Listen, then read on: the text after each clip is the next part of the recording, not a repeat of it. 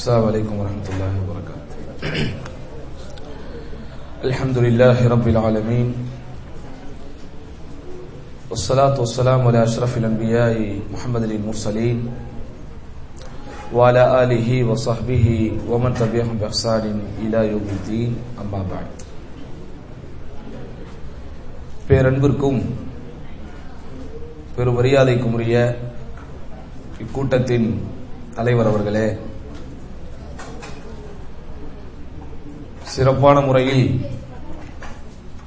வரவேற்புரை வழங்கிவிட்டு அமர்ந்திருக்கிற அருமை சகோதரர் இன்ஜினியர் சஃபியுல்லா சாஹிப் அவர்களே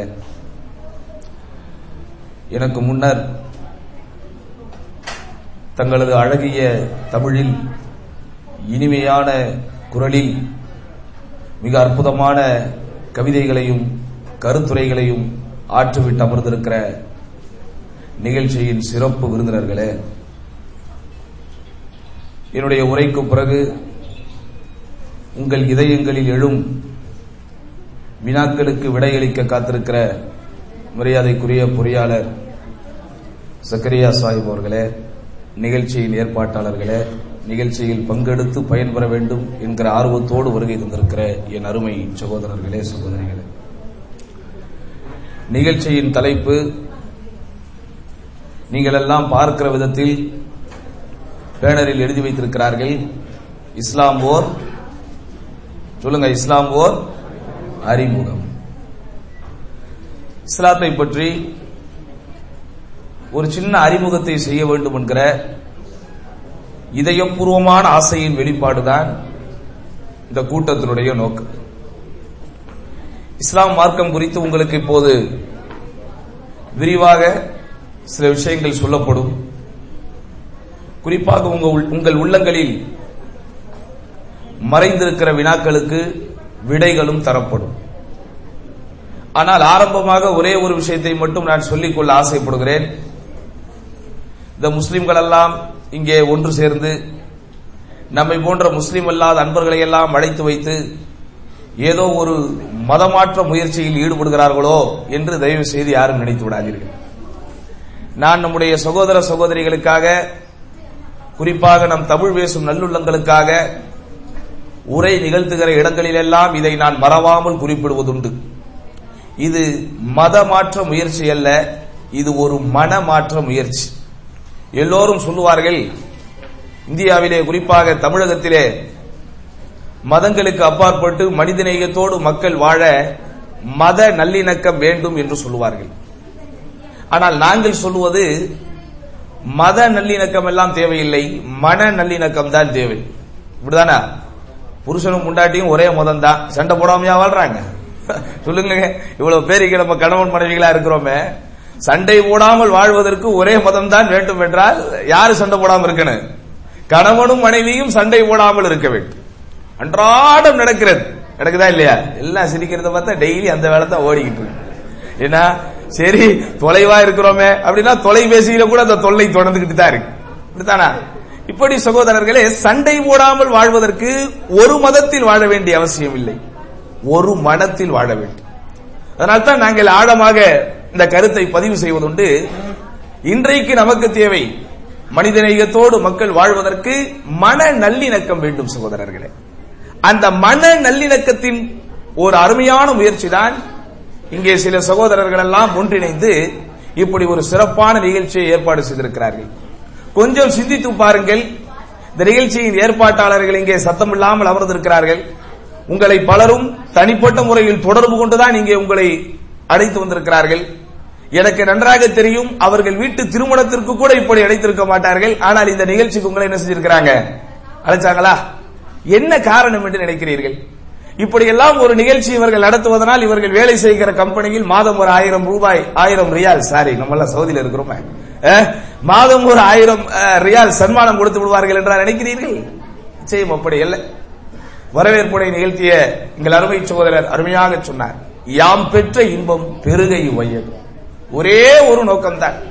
மனமாச்சரியம் கடந்து ஜாதிமாச்சரியம் கடந்து ஓரிரை ஓர்மறை ஓர்முறை ஓர்பிறை என்ற உலக ஒருமைப்பாட்டோடு மனிதர்களை வாழ வைப்பதற்குண்டான ஒரு சிறு முயற்சிதான் இந்த சன்மார்க்க நிகழ்ச்சி என்பதை நீங்கள் அனைவரும் ஆரம்பமாக உங்கள் மனதில் பதிய வைத்துக் கொண்டு பதிய பதிய வைத்துக் கொள்ள வேண்டும் என்கிற ஒரு சின்ன வேண்டுகோளோடு என்னுடைய சிற்றுரையை துவங்குகிறேன்.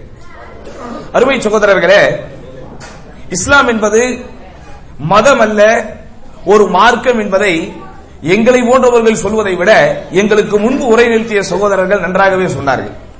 எங்குமே அந்த அன்பர்கள் நண்பர்கள் இஸ்லாமிய இஸ்லாம் என்கிற வார்த்தையை பயன்படுத்துகிற போது பாவிக்கிற போது மதம் என்கிற வார்த்தையை அவர்கள் பயன்படுத்தவே இல்லை. அப்ப இஸ்லாம் என்கிற இந்த மார்க்கம் மனிதர்களை அரவணைத்து மனிதர்களை மனிதர்களுக்கு உணர வைத்து படைத்த இறைவன் ஒருவன் இருக்கிறான் என்கிற அறிவியல் பூர்வமான உண்மையை உளப்பூர்வமாக ஏற்க வைத்து உலகத்தில் வாழுகிற போது தன்னால் தனக்கோ தன்னை போன்ற பிறருக்கோ எந்த பாதிப்புகளும் இல்லாமல் நன்மைகளை கொண்டு நலமுடன் வாழ்வதற்குரிய வழிகாட்டுதல்களை தருவதுதான் இஸ்லாம் என்பதை நீங்கள் புரிந்து கொள்ளுங்கள். இன்றைக்கெல்லாம் முஸ்லிம்களாக நாங்கள் இருந்து இப்படி மேடைகள் போட்டு இஸ்லாமிய மார்க்கத்தை பற்றி சொல்லக்கூடிய அளவிற்கு ஒரு நிலைக்கு வந்திருக்கிறோமே. நாங்கள் எல்லாம் இந்த அரேபியாவில் இருந்தோ ஆப்கானிஸ்தானத்தில் இருந்தோ இந்தியாவிற்கு வந்தவர்களா? இலங்கைக்கு வந்தவர்களா? இந்தியாவிலும் இலங்கையிலும் சேர்ந்த தமிழ் நண்பர்கள் எல்லாம் இங்கே ஒரே குடையின் நிழலை பெறக்கூடிய அளவிற்கு ஒரே இடத்தில் ஒன்றாய் அமர்ந்திருக்கிறோமே. நாம் எல்லாம் இந்த அரேபிய நாட்டில் இருந்து வருகை தந்தவர்களா? ஆப்கானிஸ்தானத்திலிருந்து குடியேறியவர்களா? நிச்சயம் இல்லை நாம் எல்லோரும் ஒரு தாய் மக்கள். ஒரு மொழி பேசுபவர்கள் ஒரு தேசத்திலே இருப்பவர்கள் இன்றைக்கு முஸ்லிம்களாக இருக்கிற இந்த எல்லோருமே நிச்சயமாக ஒன்றை தெளிவாக புரிந்து கொள்ளுங்கள். ஒரு நூற்றாண்டுக்கு முன்போ இரண்டு நூற்றாண்டுகளுக்கு முன்போ இவர்களும் இந்த தமிழகத்தின் ஏதோ ஒரு பிரிவை சார்ந்தவர்களாகத்தான் வாழ்ந்தார்கள். எங்களுடைய மூதாதையர்களும் அப்படித்தான் வாழ்ந்தார்கள்.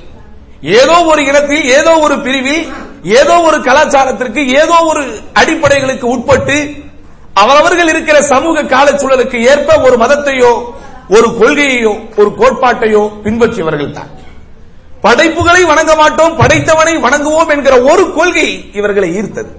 வாணிபமும் வியாபாரமும் வணிகமும் இந்த அரேபியர்கள் அங்கே வந்து செய்கிற போது வாணிபத்தோடு சேர்த்து சில நியாயத்தை சொல்லிக் கொடுத்தார்கள். வணிகத்தோடு சேர்த்து சில தர்மத்தை போதித்தார்கள்.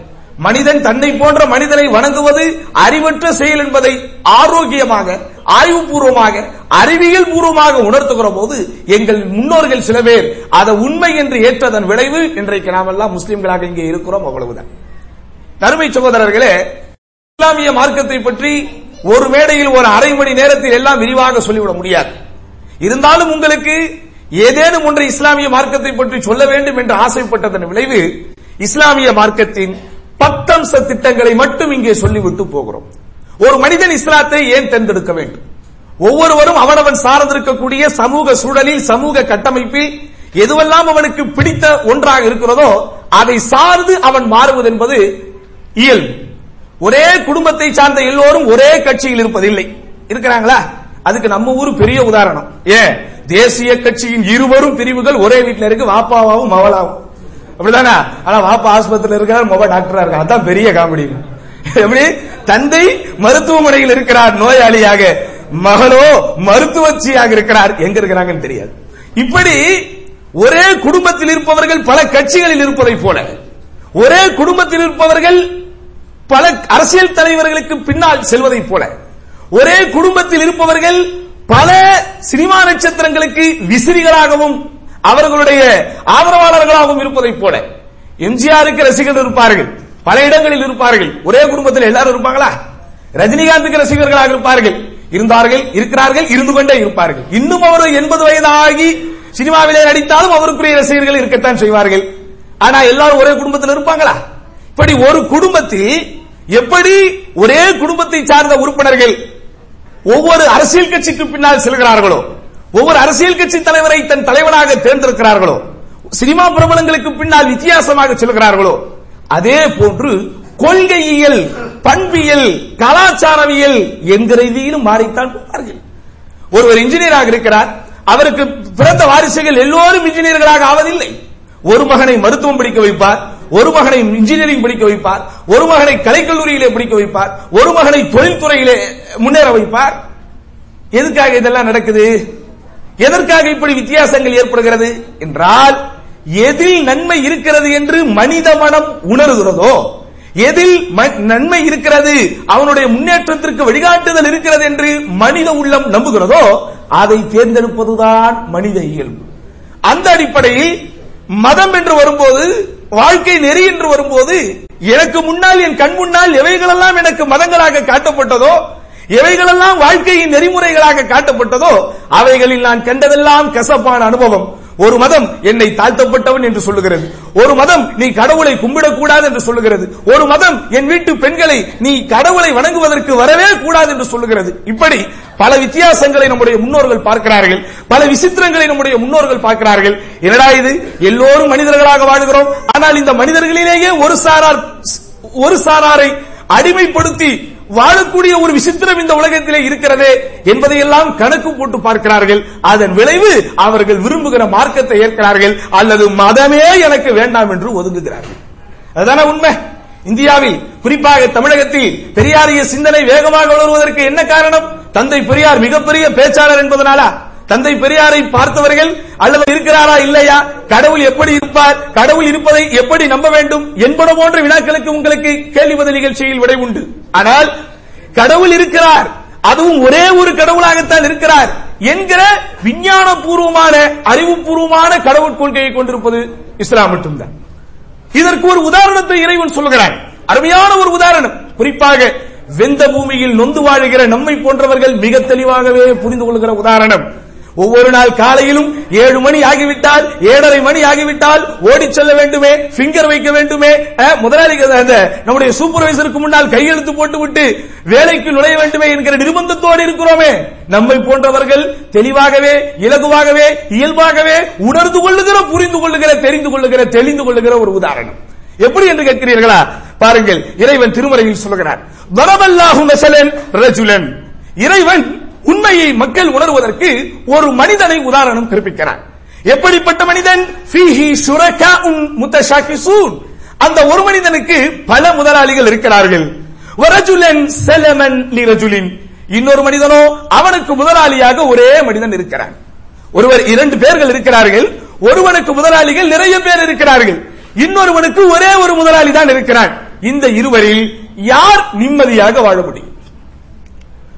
உங்களுக்கு பத்து மேனேஜர் பத்து போர்மேன்ஸ் பத்து சூப்பர்வைசர் உங்களுக்கு மேல ஏகப்பட்ட பேர் இருக்கிறாங்க. இன்னொருத்தர் ஒரு கம்பெனில வேலை பார்க்கிறாரு அவரை ரிப்போர்ட்டிங் செய்வது ஒரே ஒரு நபரிடத்தில். இந்த ரெண்டு பேர்ல யாருடைய வாழ்க்கை நிம்மதியாக இருக்கும்? யாருடைய வாழ்க்கை ஆனந்தமாக செல்லும்? யாருடைய வாழ்க்கை அழுத்தத்தில் இருந்து மன அழுத்தத்தில் இருந்து பாதுகாக்கப்பட்டதாக இருக்கும்? வெளிநாட்டிலே வேலை பார்க்கிற நம்மை போன்ற பலருக்கும் ஏனையவர்களோடு ஒப்பிடுகிற போது ஊரிலே இருப்பவர்களோடு ஒப்பிடுகிற போது கொஞ்சம் மன அழுத்தம் கூடத்தான் இருக்கும். அதற்கு பல காரணங்கள் சொல்லப்பட்டாலும் முக்கியமான முதன்மையான காரணம் என்ன தெரியுமா? நமக்கு மேல் இங்கே நிறைய முதராக்கள் இருக்கிறார்கள். முதியர்கள் இருக்கிறார்கள். இவனுக்கு பதில் சொல்லிட்டு இப்பதான் திரும்பி இருப்போம். எவ்வளோ அப்படின்னு இங்க இன்னொருத்தன் கேட்பான் அவனுக்கு பதில் சொல்லிட்டு அப்பதான் போயிருப்போம். அதே கேள்வி இன்னொருத்தர் கேட்பார். இப்படி ஒரே பதிலை ஒரு ஐந்து முதியர்களுக்கு நீங்கள் சொல்லிக்கொண்டே வாருங்கள். நிச்சயம் நம்முடைய ஆரோக்கியம் கொஞ்சம் கொஞ்சமாக குறைந்து கொண்டே இருக்கும். ஆனால் சிலர் ஆனந்தமாக வேலை பார்க்கிறார்கள். நிம்மதியாக வேலை பார்க்கிறார்கள். வேலை அழுத்தமோ மன அழுத்தமோ அவர்களுக்கு இல்லை. எப்போது ஊர்ல இருந்து போன் பண்ண மனைவி அழுத்தம் தான் இருக்குமே தவிர அவங்களுக்கு என்ன இருக்காது? மன அழுத்தம் இருக்காது. அவர் யார் என்று பாருங்கள். ஒரே ஒரு ஆள் தான் அவருக்கு மேனேஜர் ஒரே ஒரு ஆள் தான் அவருக்கு பாஸ் அவர் கேட்பாரு இவர் சொல்லுவார். லீவ் போடணும்னா அவர்கிட்ட மட்டும் இவர் சொல்லணும். லேட்டா வரணும்னா அவர்கிட்ட மட்டும் சொல்லணும். இவன் இந்த ரெண்டு பேர் இந்த இரண்டு எம்ப்ளாயிஸ்களில் இந்த இரண்டு எம்ப்ளாய்களில் யாருடைய வாழ்க்கை நிம்மதியாக செல்லும்? அதை இறைவன் உலக மக்கள் உணர்ந்து கொள்ளுகிற விதத்தில் எளிமையான இயல்பான இலகுவான இனிமையான உதாரணம் சொல்கிறான் சிந்தித்து பாருங்கள். உங்களுக்கு ஒரு முதலாளி இருப்பது சிறந்ததா? பல முதலாளிகள் இருப்பது சிறந்ததா? அர்பாபுன் முத்தஃபர்ரிகூன கைர் அமில்லாஹுல் வாஹிதுல் கஹார் திருமறையின் அழகான வசனம். பல கடவுளர்கள் இருப்பது இருப்பது மேலா? அல்லது அனைவரையும் அடக்கி ஆளுகிற ஒரு கடவுள் இருப்பது மேலா? ஒவ்வொன்றுக்கும் ஒரு கடவுள் என்று வைத்து விட்டால் ஒருவனுடைய இரணத்தை ஒருவனுடைய மரணத்தை ஒருவனுடைய பிறப்பை ஒருவனுடைய வளர்ப்பை ஒருவனுடைய இறப்பை தீர்மானிப்பதற்கு ஒவ்வொரு கடவுளும் ஒவ்வொருவரிடத்திலே இருந்தால் எப்படி அவர்களால் ஒரு தீர்மானத்தை நிறைவேற்ற முடியும்? ஒரு கடவுள் ஒரு குறிப்பிட்ட மனிதனுக்கு ஆயுளை அதிகரிக்க வேண்டும் என்று முடிவெடுத்திருப்பார். இன்னொரு கடவுளோ இல்லை இல்லை இவனுடைய தவணை முடித்து விட்டது இவனுக்கு நான் ஆயுளை முடிக்கப் போகிறேன் என்று முடிவெடுத்தால் என்ன நடக்கும்? இதை மட்டும் சிந்தியுங்கள். இதை மட்டும் சிந்தியுங்கள். தமிழ்நாட்டிற்கு ஒரு கடவுள் தெலுங்கு பேசுபவருக்கு ஒரு கடவுள் கன்னடம் பேசுபவருக்கு ஒரு கடவுள் என்று எப்படி மாநில வாரியாக முதலமைச்சர்களை பிரித்து வைத்திருக்கிறோமோ? தமிழ்நாட்டுக்கு மட்டும் இப்ப அந்த உதாரணம் சொல்ல முடியாது. மாநில ஏன்டா தமிழ்நாட்டை யார் முதலமைச்சர்னே தெரியல. அப்படிப்பட்ட நிலையில இருக்கிறோம். என்ன சகோதரர்களே எப்படி மாநில வாரியாக முதல்வர்களை பிரித்து வைத்திருக்கிறோமோ அதே போன்று கடவுளர்களை எப்படி நீங்கள் பிரித்து வைக்க முடியும்? ஒரே ஒரு உதாரணம். நான் தமிழ்நாட்டிலே பிறந்திருக்கிறேன். நான் ஒரு பச்சை தமிழன். என்னுடைய மொழி தமிழ். நான் கேரளாவிற்கு போய் ஒரு பெண்ணை திருமணம் செய்கிறேன். உதாரணத்துக்கு. திருமணம் செஞ்சுட்டு கர்நாடகால போய் நான் குடியேறி குழந்தை பெற்றுக் கொள்கிறேன். இதுவும் உதாரணத்துக்கு. இப்போ எங்க ஃபேமிலிக்கு யார் கடவுளாக இருக்க முடியும்? யாரையும் காயப்படுத்துவது இதனுடைய நோக்கம் அல்ல உங்களுக்கு நான் ஆரம்பத்தில் சொன்னேன் அறிவுபூர்வமான கடவுள் கொள்கை இஸ்லாம் சொல்லுகிறது. அதை இந்த வகையில் சொல்லுகிறது. அதனால்தான் யாரெல்லாம் நம்முடைய தமிழகத்தின் குறிப்பாக இந்தியாவின் பெரிய தீர்க்கதரிசிகளாக கருதப்பட்டார்களோ மிகப்பெரிய சிந்தனாவாதிகளாக கருதப்பட்டார்களோ எல்லோரும் இஸ்லாமிய மார்க்கத்தை சார்பாகத்தான் கருத்து சொல்லியிருக்கிறார்களே தவிர சரோஜினி நாயுடு முதல் முதல் இந்திரா காந்தி வரை. சரோஜினி நாயுடு முதல் இந்திரா காந்தி வரை. காந்தி முதல் கலைஞர் வரை யாரெல்லாம் இஸ்லாமிய மார்க்கத்தை பற்றி கருத்து சொல்லி இருக்கிறார்களோ சகோதரர்களே எல்லோரும் சா- சார்பு நிலை கருத்தை தான் அவர்கள் சொல்லியிருக்கிறார்கள். யாருமே இஸ்லாமிய மார்க்கத்திற்கு எதிர்ப்பு நிலை கருத்தை சொல்லவில்லை. காரணம் இஸ்லாமிய மார்க்கத்தின் அழகியல் கொள்கையாக அற்புத நெறிமுறையாக அறிவுபூர்வமான கடவுள் கொள்கை இருக்கிறது. இரண்டாவது விஷயம் என்ன? அப்பழுக்கற்ற முன்மாதிரி.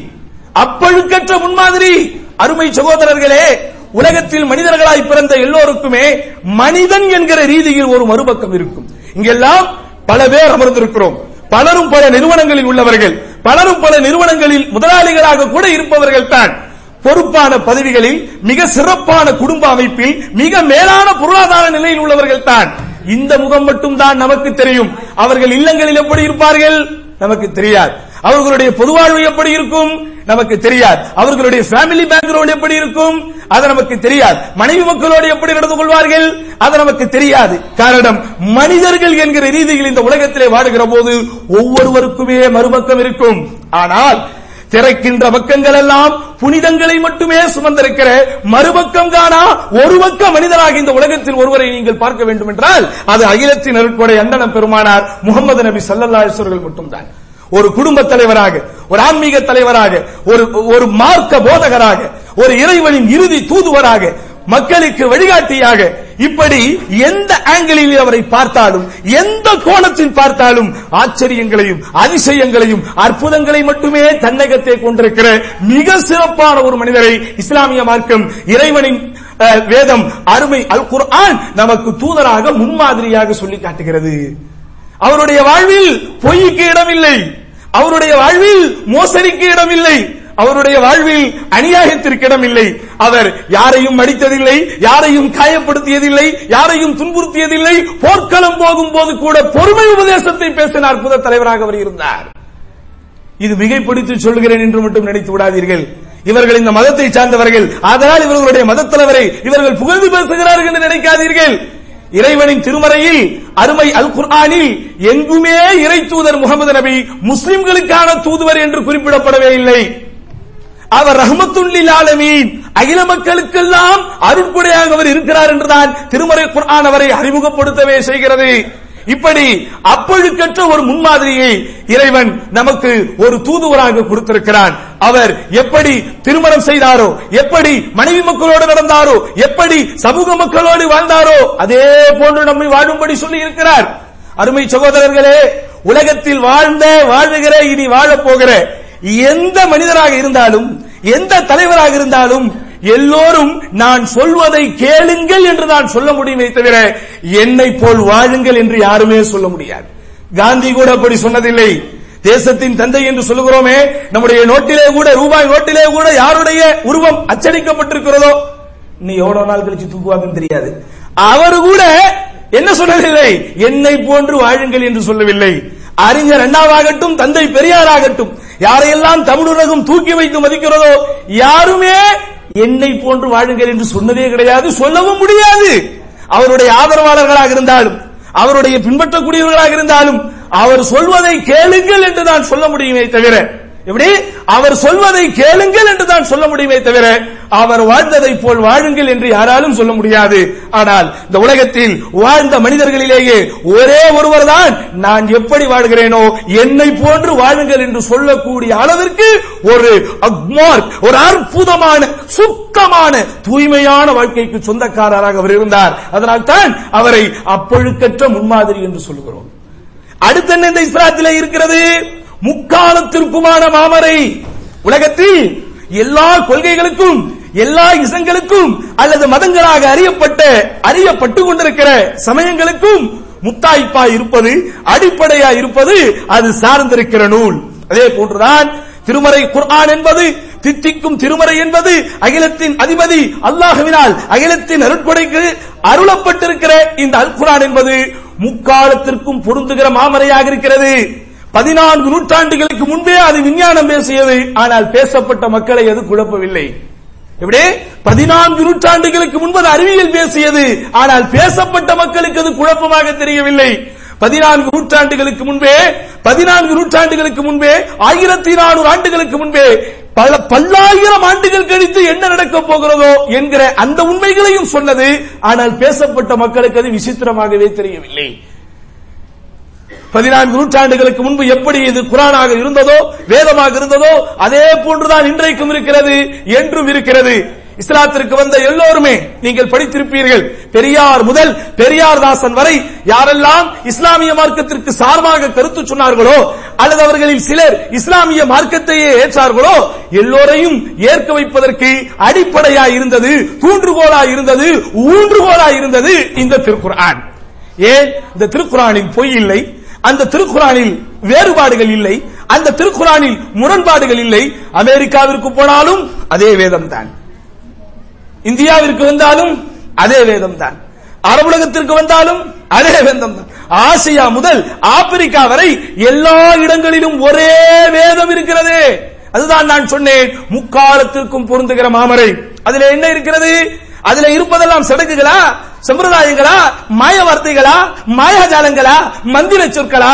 இல்லை சகோதரர்களே உங்கள் வாழ்வை புரட்டுகிற உங்களுடைய வாழ்க்கை வாழ்க்கைக்கு மாற்றத்தை தருகிற அற்புத வரிகள் அதில் இருக்கிறது.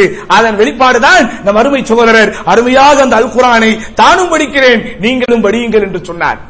என்ன இருக்கிறது மாமரையில்? என்ன இருக்கிறது அந்த திருமறையில்?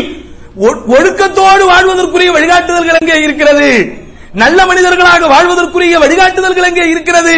யாரும் யாருக்கும் அநியாயம் செய்யக்கூடாது. யாரும் யாரையும் ஏமாற்றக்கூடாது. யாரும் யாருக்கும் மோசடி செய்யக்கூடாது. யாரும் யாரையும் அடிமைப்படுத்தக்கூடாது என்கிற அற்புதமான கருத்துக்களை தாங்கி நிற்கக்கூடிய அறிவியல் உண்மைகளை தாங்கி நிற்கக்கூடிய சமூக மக்களுக்கு வழிகாட்டக்கூடிய போதங்களையும் போதனைகளையும் தாங்கி நிற்கிற ஒரு வேதமாக இறைவன் இறக்கியருளி எக்காலத்திற்கும் பொருந்தக்கூடிய ஒரு மாமரையாக அதை வைத்திருக்கிறான். அடுத்து என்ன இந்த இஸ்லாத்தின் கொள்கை? மறுக்க முடியாத மறுமை கோட்பாடு. நன்றாக புரிந்து கொள்ளுங்கள். மனிதர்கள் இன்றைக்கு உலகத்திலே வாழ்கிற போது ஏன் அநியாயம் செய்கிறான்? ஏன் அட்டுடையும் புரிகிறான்? ஏன் அத்துமீறுகிறான்? ஏன் அடங்காமல் திரிகிறான்? என்றால் அவனை கண்டிப்பதற்கு அவனை தண்டிப்பதற்கு நீதி வரிபால நம்பிக்கைய சட்டங்கள் அவனிடத்திலே இல்லை. ஒரு கொலை செய்தவனுக்கும் தூக்குதான். ஒன்பது கொலைகள் செய்தவனுக்கும் தூக்குத்தான். ஆயிரம் கொலைகள் செய்தவனுக்கும் தூக்குதான். யோசித்து பாருங்கள் ஒரு உயிரை எடுத்தவனுக்கும் இவனிடத்திலே இருக்கிற ஒரு உயிர் தான் போகிறது. பத்து உயிர்களை எடுத்தவனுக்கும் ஒரு உயிர் தான் தண்டனையாக போக போகிறது. ஆயிரம் உயிர்களை கொன்றெடுத்தவனுக்கும் அதே உயிர் தான் போக போகிறது என்றால் இது எப்படி நீதியான சட்டமாக இருக்கும்? இது எப்படி நிலையான தர்மமாக இருக்கும்? உயர்ந்தவர்களுக்கு ஒரு சட்டம் தாழ்ந்தவர்களுக்கு ஒரு சட்டம் அரசியல்வாதிகளுக்கு ஒரு சட்டம் ஆளும் வர்க்கத்திற்கு ஒரு சட்டம் அடிமைப்பட்டவனுக்கு ஒரு சட்டம் சாதாரணமாக இருப்பவனுக்கு ஒரு சட்டமாக இருக்கிறது. இது எப்படி? மனித வாழ்வில் நிம்மதியை தரும். ஏழைக்கு ஒரு சட்டம் பணக்காரனுக்கு ஒரு சட்டம் இருப்பவனுக்கு ஒரு சட்டம் இல்லாதவனுக்கு ஒரு சட்டமாக பல இடங்களில் இருக்கிறது. இது எப்படி அவனுக்கு நிம்மதியை தரும்? அப்ப அவனுடைய மனதிற்கு ஒரு ஆதரவாய் அவனுடைய மனதிற்கு ஒரு ஆறுதலாய் சொல்லுகிறது. பயப்படாதே கவலைப்படாதே மறுமை என்று ஒரு நம்பிக்கை இருக்கிறது. மன்கா உங்களில் யார் கடுகளவு நன்மை செய்தாலும் அதனுடைய நன்மையை அவர் அங்கே பார்ப்பார். கடுகளவு தீமை செய்தாலும் அதனுடைய தண்டனையும் அவர் அங்கே பார்ப்பார். மனிதனுக்கு என்ன வருகிறது? ரைட் இந்த உலகத்தில் எனக்கு நீதி வாங்கி தருவதற்கு யாரும் இல்லாவிட்டாலும் இந்த உலகத்தில் எனக்கு நியாயத்தை பெற்றுத்தர யாரும் இல்லாவிட்டாலும் எனக்கென்று ஒரு இறைவன் இருக்கிறான் எனக்கென்று ஒரு மன்றம் இருக்கிறது. அந்த மறுமையின் மன்றத்தில் நிச்சயம் எனக்கு நீதி கிடைக்கும் என்கிற அற்புத அறிவியல் பூர்வமான தத்துவத்தையே இஸ்லாமிய மார்க்கம் மறுக்க முடியா மறுமை கோட்பாடு என்று சொல்கிறது.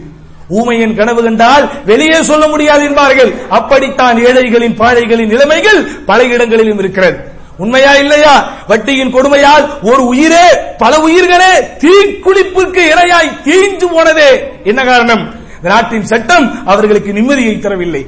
நாட்டினுடைய ஆதிக்கம் அவர்களை நிம்மதியாக வாழ முடியவில்லை. ஆளும் வர்க்கம் அரசாங்கம் அல்லது காசு பணம் செல்வ செழிப்பு இருப்பவர்களுக்கு முன்னால் இவர்களால் சட்டம் பேச முடியவில்லை நியாயம் பெற முடியவில்லை. அதன் விளைவு கடைசியாக அவன் உயிரையே அவன் மாய்த்துக் கொள்ளக்கூடிய கொடுமையான முடிவை எடுக்கிறான். அதனால் தான் திருமறை குரான் சொல்லுகிறது நீங்கள் எந்த நன்மைகள் செய்தாலும் அதற்குரிய பலன்களை பார்க்க போகிறீர்கள். எந்த தீமைகளை செய்தாலும் அதற்குரிய தண்டனைகளை பார்க்க போகிறீர்கள் என்று மறுக்க முடியாத மறுமை கோட்பாட்டை சொல்லுகிறது. அடுத்து இஸ்லாத்தில் என்ன இருக்கிறது? மனிதர்கள் அனைவரும் சமம் என்று சொல்லுகிறது. பிறப்பால் பேசுகிற மொழியால் பொருளாதார நிலையால் உங்களுக்கிடையில் ஏற்றத்தாழ்வு இல்லை. நீங்கள் எந்த மொழி பேசுபவர்களாக இருந்தாலும் எந்த தேசத்திலே பிறந்தவர்களாக இருந்தாலும் எந்த கலாச்சாரத்தை சார்ந்திருப்பவர்களாக இருந்தாலும் எந்த நிறத்தை கொண்டவர்களாக இருந்தாலும் படைத்தவன் முன்னிலையில் நீங்கள் அனைவரும் சமமே. அதற்குரிய ஒரு நிதர்சனமான ஒரு உண்மையைத்தான் அருமை நண்பர் அருமை நண்பர் அழகான முறையில் குறிப்பாக இந்த நாட்டையே ஆட்சி செய்திருந்த மன்னரின் மறைவை ஒரு உதாரணமாக சொன்னார்.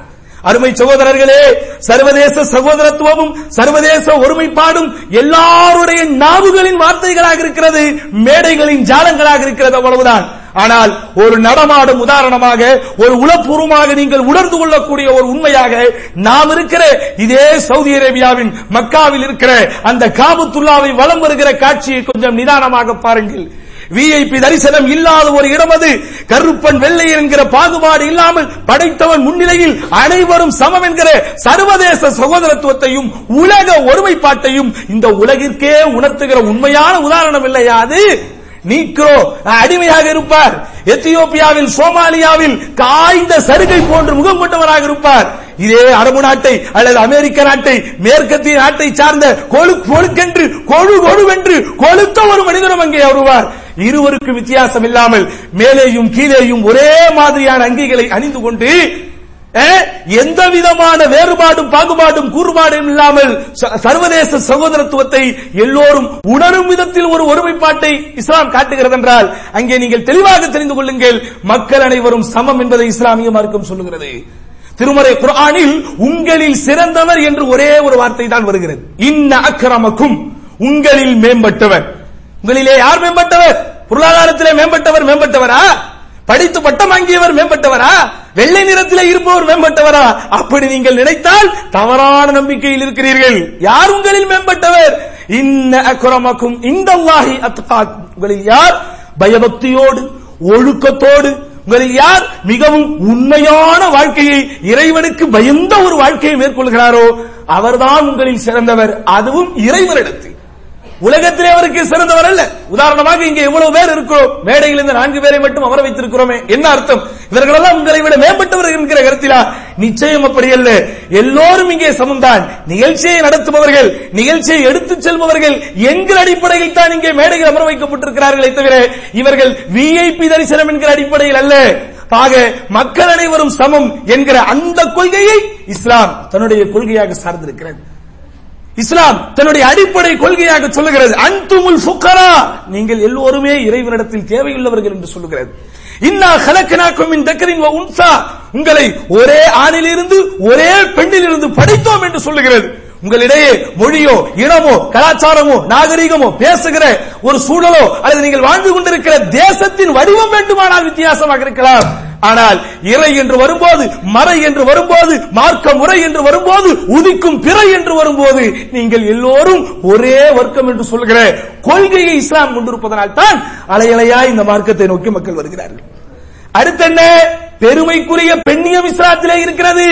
அருமை சகோதரர்களே ஒரே ஒரு விஷயத்தை உங்களுக்கு நான் இந்த மேடையில் பதிவு செய்ய கடமைப்பட்டிருக்கிறேன். அமெரிக்கா போன்ற மேலை நாடுகளாகட்டும் ஏன் வளர்ந்து வருகின்ற வளர்ந்த நாடாக இருக்கிற எது? வளர்ந்த நாடுன்னு உங்களுக்கு எதுங்க ஞாபகத்துக்கு வருது? சாரி வளரும் நாடுன்னு இந்தியா ஏன்? நம்ம ஆறாம் கிளாஸ் படிக்கும் போது வளரும் நாடு. நம்ம புள்ள ஆறாம் கிளாஸ் படிக்கும் போது வளரும் நாடு. இன்னும் நம்ம பேரம் பேத்தி ஆறாம் கிளாஸ் படிக்கும் போது வளரும் நாடு. எப்பத்தான் இவன் வளர்ந்த நாடாக போறான்னே தெரியும் என்ன? இந்த வளரும் நாடாகட்டும் அல்லது எந்த நாடாக இருக்கட்டும் எங்கெல்லாம் பெண்களுக்கு பிரதிநிதித்துவம் வழங்கப்பட்டிருக்கிறதோ பெண்களுக்கு உரிமைகள் வழங்கப்பட்டிருக்கிறதோ பெண்களுக்கென்று ஒரு சிறப்புகளும் மேன்மைகளும் அந்தஸ்துகளும் அல்லது அங்கீகாரமும் வழங்கப்பட்டிருக்கிறதோ எல்லா இடங்களிலும் பெண்களே தெளிவாக நீங்கள் உங்கள் மனதிலே பதிய வையுங்கள். பல பெண்கள் தம்மை பறிகொடுத்து பலி கொடுத்துதான் அந்த உரிமைகளை வாங்கியிருக்கிறார்கள். இதற்கு அமெரிக்கா கூட விதிவிலக்கில்லை இன்றைக்கெல்லாம் அமெரிக்கா என்று சொன்னால் பிரான்ஸ் என்று சொன்னால் ஆ அங்கேதான் மாடர்ன் எஜுகேஷன் அங்கேதான் பெண்களுக்கு உரிமை என்றெல்லாம் பேசுகிறோமே. வரலாறுகளை படியுங்கள். உலகத்தில் இந்த அரேபிய தீபகற்பத்தை தவிர இஸ்லாம் மார்க்கம் இருக்கிற இந்த இடத்தை தவிர எந்த இடமாக இருந்தாலும் பெண்களுக்கு அங்கீகாரம் அவர்களில் தங்களில் பல பேரை பலி கொடுத்து பறி கொடுத்து போராட்டங்கள் செய்து ஆர்ப்பாட்டங்கள் செய்து பல பெண்ணியவாதிகள் உருவாகி பல பெண் அமைப்புகள் உருவாக்கப்பட்டு பெண்களின் வளர்ச்சிக்காக மலர்ச்சிக்காக எழுச்சிக்காக அவர்களுடைய முன்னேற்றத்திற்காக பல தலைவர்கள் உருவாகி அதில் பல பேர் கொல்லப்பட்டதற்கு பிறகுதான் இன்னைக்கு பெண்களுக்கு உரிமை. எந்த உரிமையாக இருந்தாலும் நம்முடைய தேசத்தையே ஆட்சி செய்கிற பிரதமராக இந்திரா காந்தி அம்மையார் ஆனதாக இருக்கட்டும் அல்லது மறைந்த நம்முடைய செல்வி ஜெயலலிதா அம்மையாராக இருந்தாலும் இவர்கள் எல்லாரும் இந்த நிலைக்கு வருவதற்கு சகோதரர்களே பல போராட்டங்களை அவர்கள் செய்திருக்கிறார்கள். பல போராட்டங்கள் இங்கே செய்யப்பட்டிருக்கிறது. ஆனா ஆனால் மிகைப்படுத்தி சொல்லுகிறேன் என்று நினைக்காதீர்கள். பதினான்கு நூற்றாண்டுகளுக்கு முன்பு ஆயிரத்தி நானூறு ஆண்டுகளுக்கு முன்பு அஞ்ஞானம் பேசுகிற நன்றாக புரியுங்கள். அஞ்ஞானம் பேசுகிற காலத்திலேயே மெஞ்ஞானமும் விஞ்ஞானமும் பேசிய இஸ்லாம் தான். இந்த பெண்கள் எங்களுக்கு இந்த உரிமை வேண்டும் என்று கேட்காமலேயே உரிமைகளை கொடுத்தது. சொத்துரிமையை கொடுத்தது. மணமகனை தேர்ந்தெடுக்கிற உரிமையை கொடுத்தது. மணமகனை தேர்ந்தெடுப்பதற்கு மகர் வாங்கும் உரிமையை கொடுத்தது. விஞ்ஞானம் முன்னேறிய காலம் என்று சொல்லுகிறோம் தகவல் தொழில்நுட்பம் உயர்ந்த காலம் என்று சொல்லுகிறோம் இந்த காலத்திலே கூட ஆண்கள் தங்கள் ஆண்மையை விலை பேசக்கூடிய விதத்தில் வரதட்சணை என்பதை வாங்குகிறார்கள். தங்கள் வீட்டு ஆண் பிள்ளைகளுக்கு வரதட்சணை வாங்கி திருமணம் முடிக்கிறார்கள். ஆனால் என் அருமை என்பர்களே என் அருமை நண்பர்களே என் அருமை சகோதரிகளே தெளிவாக தெரிந்து கொள்ளுங்கள். பதினான்கு நூற்றாண்டுகளுக்கு முன்பு இஸ்லாமிய மார்க்கம் சொன்னது மணமுடிக்கிற மணமகனுக்கு சொன்னது ஆத்தும் நிசா சதுகாத்து நிகழா நீங்கள் கைப்பிடிக்க போகிற உங்கள் மனைவியருக்கு அவர் அவர்களின் மனக்கொடையை மனம் வந்து கொடுங்கள் என்று. கணவனை உரிமை மகர் தொகையை பெறக்கூடிய உரிமை. அதே கணவனோடு வாழ்வதற்கு பிடிக்காவிட்டால் விவாகரத்து செய்கிற உரிமை சொத்துரிமை உரிமை கல்வியை கற்பிக்கிற உரிமை. இப்படி எல்லா உரிமைகளும் இஸ்லாமிய மார்க்க பெண்களுக்கு வழங்கியது. பிறக்கிற குழந்தை பெண் குழந்தை என்றால் அவரை நற்செய்தி என்று திருமுறை சொல்கிறது ஆண் குழந்தைகளை நற்செய்தி என்று திருமுறை எங்குமே சொல்லவில்லை. தகவலுக்காக சொல்கிறேன்.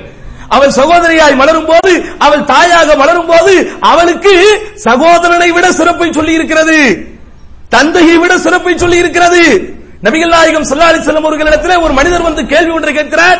யாரோ சொல்லலாம் இந்த உலகத்தில் நான் அதிகம் அன்பு பாராட்டி நட்பு பாராட்டி வாழ்வதற்கு அதிக தகுதி படைத்தவர் யார்? என்று கேட்டபோது உன் தாய் உன் தாய் உன் தாய் என்று மூன்று முறை தாயை சொல்லிவிட்டு நான்காவது முறை தான் தந்தையை சொன்னார்கள். யாராவது மறுப்பீங்களா இது?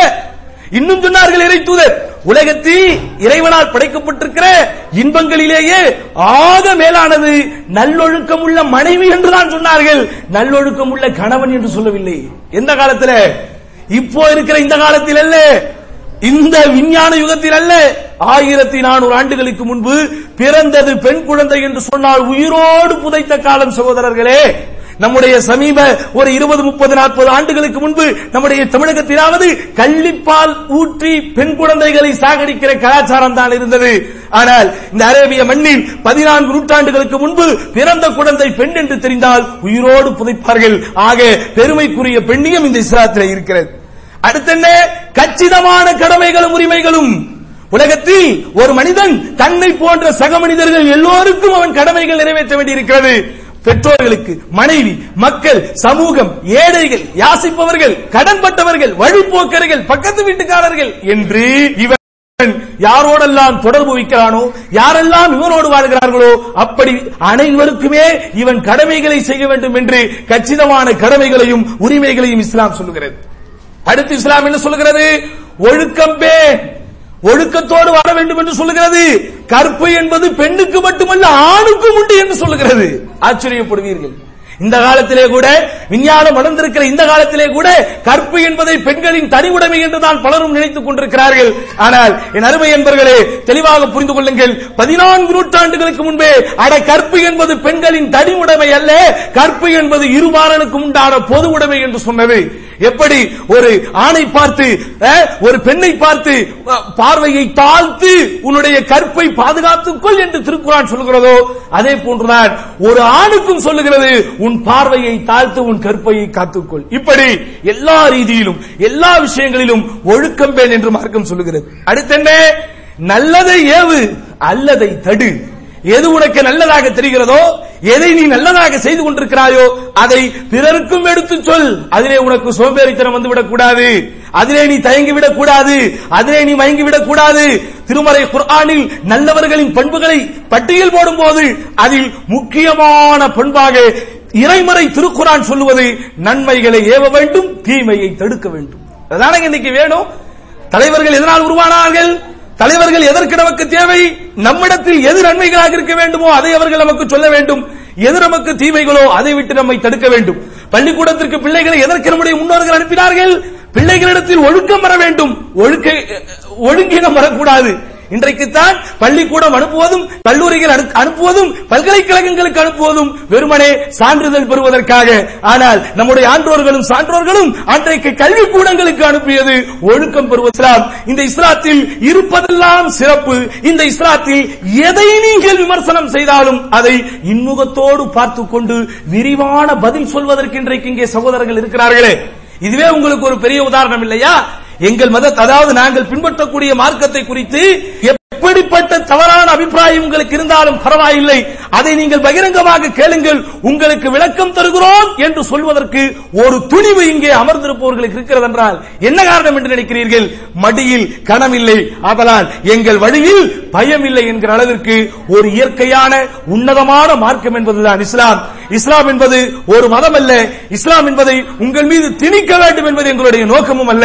அப்படி திணிக்கப்பட்டால் அதன் மூலம் எந்த நன்மையும் ஏற்பட போவதில்லை. noqday எப்படி எங்களுடைய முன்னோர்கள் படைப்புகளை வணங்க மாட்டோம் படைத்தவனை வணங்குவோம் என்கிற ஒற்றை கொள்கையால் ஈர்க்கப்பட்டு ஓரிரை ஓர்மறை ஓர்முறை என்று உலக ஒருமைப்பாட்டிற்கும் உலக சகோதரத்துவத்திற்கும் உலக சமத்துவத்திற்கும் ஒரு நடமாடும் உதாரணமாக இருக்கிற இந்த மார்க்கத்தை தேர்ந்தெடுத்தார்களோ அதே போன்று நீங்களும் இந்த மார்க்கத்தை குறித்து படிக்க வேண்டும் இந்த மார்க்கத்தின் மாமரையாக இருக்கிற திருக்குறானை படிக்க வேண்டும் என்கிற நல்ல வேண்டுகோளை உங்கள் அனைவர் முன்னிலையில் வைத்து வாய்ப்புக்கு நன்றி கூறி என்னுடைய உரையை இந்த அளவில் நிறைவு செய்கிறேன். நிறைய பேச வேண்டும் என்கிற ஆசை எனக்கு இருந்தாலும் அதை கேட்பதற்குரிய ஆர்வம் உங்களுக்கு இருந்தாலும் அடுத்தடுத்து என் உரையை விட சிறப்பான உரைகள் இங்கே நடத்தப்படவிருக்கிறது என்கிற நம்பிக்கையோடு இந்த அளவில் என்னுடைய உரைக்கு திரையிடுகிறேன். நறுமை சகோதரர்களே சகோதரிகளே இஸ்லாத்தை மதமாக பார்க்காதீர்கள்.